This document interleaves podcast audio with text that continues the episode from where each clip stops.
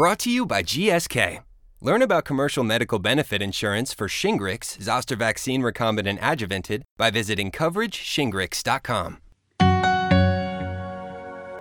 Hello, I'm Dr. Christine Laine, editor in chief of Annals of Internal Medicine. Thank you for joining me for the January 16th, 2024 Annals podcast and a quick look at the new articles that you'll find if you go to annals.org.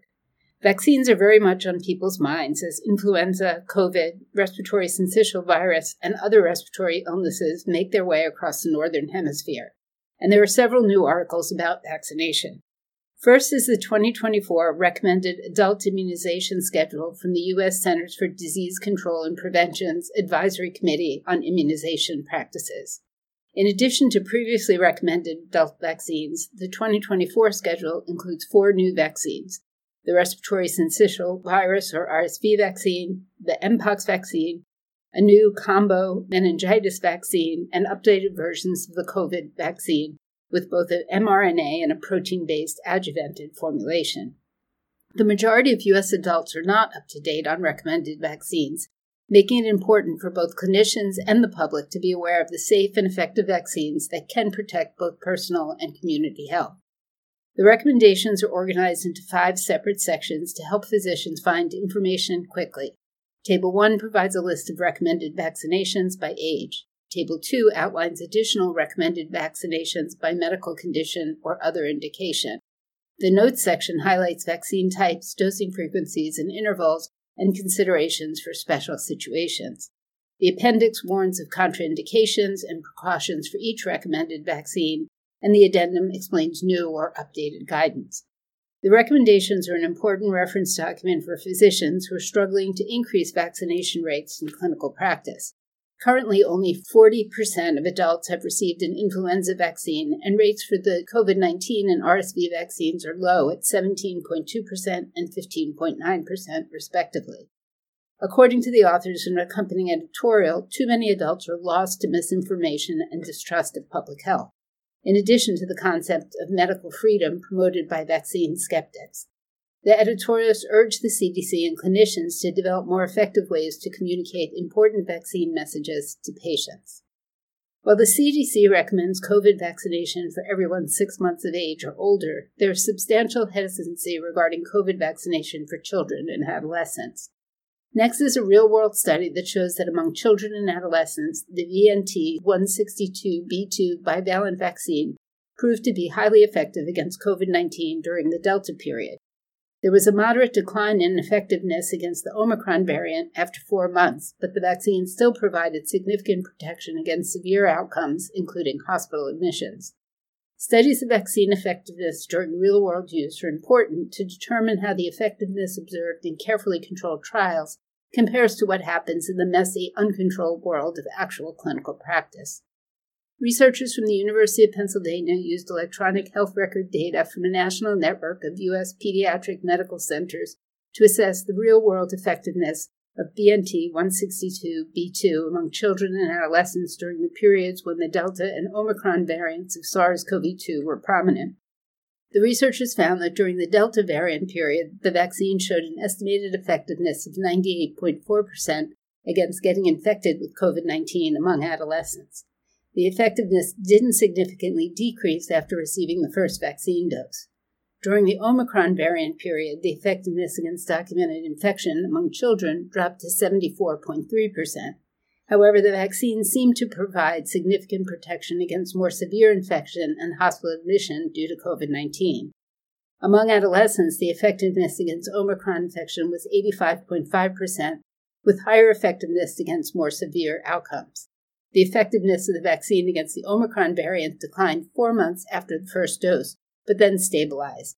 The analysis did not find an increased risk of heart related complications after vaccination, a safety concern that has contributed to vaccine hesitancy. And the third article related to vaccination is another real world study, this time of the recombinant zoster vaccine. The incidence and severity of shingles increases markedly with age in immunocompromising conditions. A two dose series of the recombinant zoster vaccine has been shown to be very effective in clinical trials, but the long term effectiveness has not been extensively studied in real world settings. Researchers from Kaiser Permanente, Northern California, studied data from the Vaccine Safety Data Link to evaluate the real world effectiveness of the recombinant zoster vaccine against acquiring shingles. The outcome was incident shingles defined by a diagnosis with an antiviral prescription. The researchers used a Cox regression model to compare the risks of getting shingles in people who were vaccinated versus those who were not. Other factors that could affect the risk, such as age or other health conditions, were accounted for in the model. The researchers found that the vaccine provided a high level of protection that didn't decrease much over four years. Among people taking corticosteroid, the vaccine still showed substantial effectiveness. According to the authors, this is important because people on corticosteroids are at higher risk of getting shingles. The study also revealed that the effectiveness of just one dose of the vaccine decreased after one year, supporting the current recommendation for people to get a second dose. These findings support the existing guideline recommending a two dose regimen for optimal protection. Moving on from vaccination, the next article examines the emerging practice of delivering acute hospital level care at home. Hospitalization is the standard of care for some acute illness, but hospital care is often expensive, unsafe, and unpleasant for patients. Prior research has shown that compared with traditional inpatient hospital care, patients cared for in a hospital at home setting have improved experiences and physical activity levels with lower rates of mortality, readmission, and discharge to skilled nursing facilities. In November 2020, the Centers for Medicare and Medicaid Services issued the Acute Hospital at Home waiver, creating a regulatory and payment pathway for hospitals to deliver acute hospital care at home. However, this waiver is set to expire in December 2024. Researchers from Brigham and Women's Hospital and Harvard Medical School analyzed data for 5,132 patients receiving hospital care at home between July 2022 and June 2023. Of the patients studied, 42.5% had heart failure, 43.3% had chronic obstructive pulmonary disease, 22.1% had cancer, and 16.1% had dementia. Acute hospital care at home was associated with low rates of mortality, escalation, skilled nursing facility use, and readmission. According to the authors, the data provide preliminary evidence on national uptake and suggest that acute hospital care at home is an important care model to manage acute illness, including among socially vulnerable and medically complex patients. These data should help inform ongoing policy discussions. North American and European health agencies recently warned of severe breathing problems associated with gabapentinoids, including in patients with chronic obstructive pulmonary disease though supporting evidence was limited. The next article reports a population based cohort study of more than 10,000 persons using gabapentinoids that found that their use was associated with an increased risk of chronic obstructive pulmonary disease exacerbation.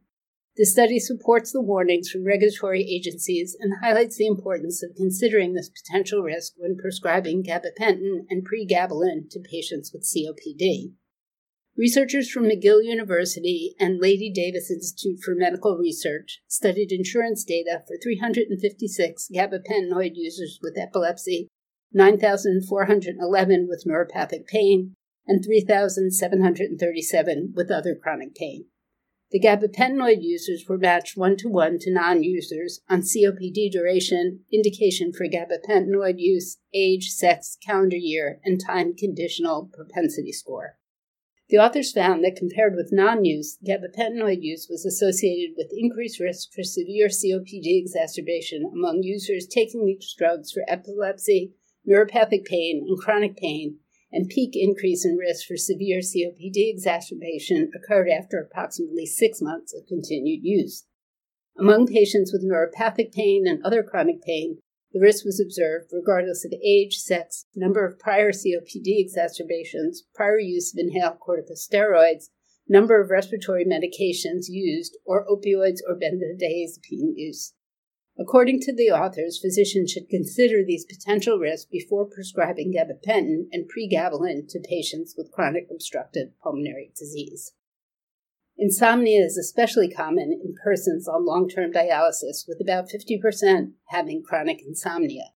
Because insomnia is associated with exacerbated fatigue, depression, pain perception, and poor quality of life, patients place a high priority on finding effective treatments for this condition.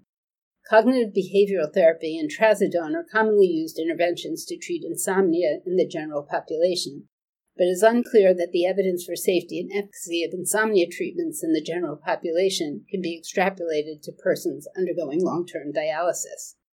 So, in the study reported in the next article, researchers from the University of Washington randomly assigned 126 persons undergoing hemodialysis and experiencing chronic insomnia to six weeks of cognitive behavioral therapy, trazodone, or placebo to compare the effectiveness of the interventions.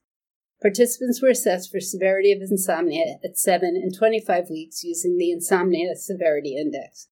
The authors found that scores were the same for patients regardless of the intervention used, but serious adverse events occurred more frequently in participants using trazodone. According to the authors, given the high burden of insomnia in dialysis patients and high priority placed on patients for symptom relief, more trials are needed to investigate additional therapies for this condition. An accompanying editorial highlights how the different causes of insomnia impact its treatment. The editorialist notes that the lack of efficacy observed with cognitive behavioral therapy in this study is remarkable, given the extremely strong evidence base for its utility in primary insomnia, suggesting that the typical psychophysiological drivers of insomnia in the general population may be less pertinent in hemodialysis patients, where restless leg syndrome and neuropathic pain may be important contributors to difficulties with sleep. Also at annals.org is the new In the Clinic review on osteoporosis. Osteoporosis is common, however, management of osteoporosis and fracture prevention strategies are often not addressed by primary care clinicians, even in older patients with recent fractures. The review discusses evidence based screening strategies to improve identification of patients who are most likely to benefit from drug treatment to prevent fracture, indications for pharmacotherapy, and guidance regarding choice of medication and duration of treatment to maximize benefits of fracture prevention while minimizing potential harms of long term drug exposure. Also available on annals.org is the latest episode of the Annals on Call podcast. The topic is COVID 19 rebound after antiviral therapy. That brings us to the end of this podcast. Thanks for listening, and I hope you will go to annals.org for some of the new material I've mentioned here. As always, there are opportunities to earn CME and MOC credit if you do, and I hope you will return in two weeks for the next podcast. Thanks to Beth Jenkinson, Andrew Langman, and Bernie Turner for their technical support. Brought to you by GSK. Learn about commercial medical benefit insurance for Shingrix, Zoster vaccine recombinant adjuvanted by visiting coverageshingrix.com.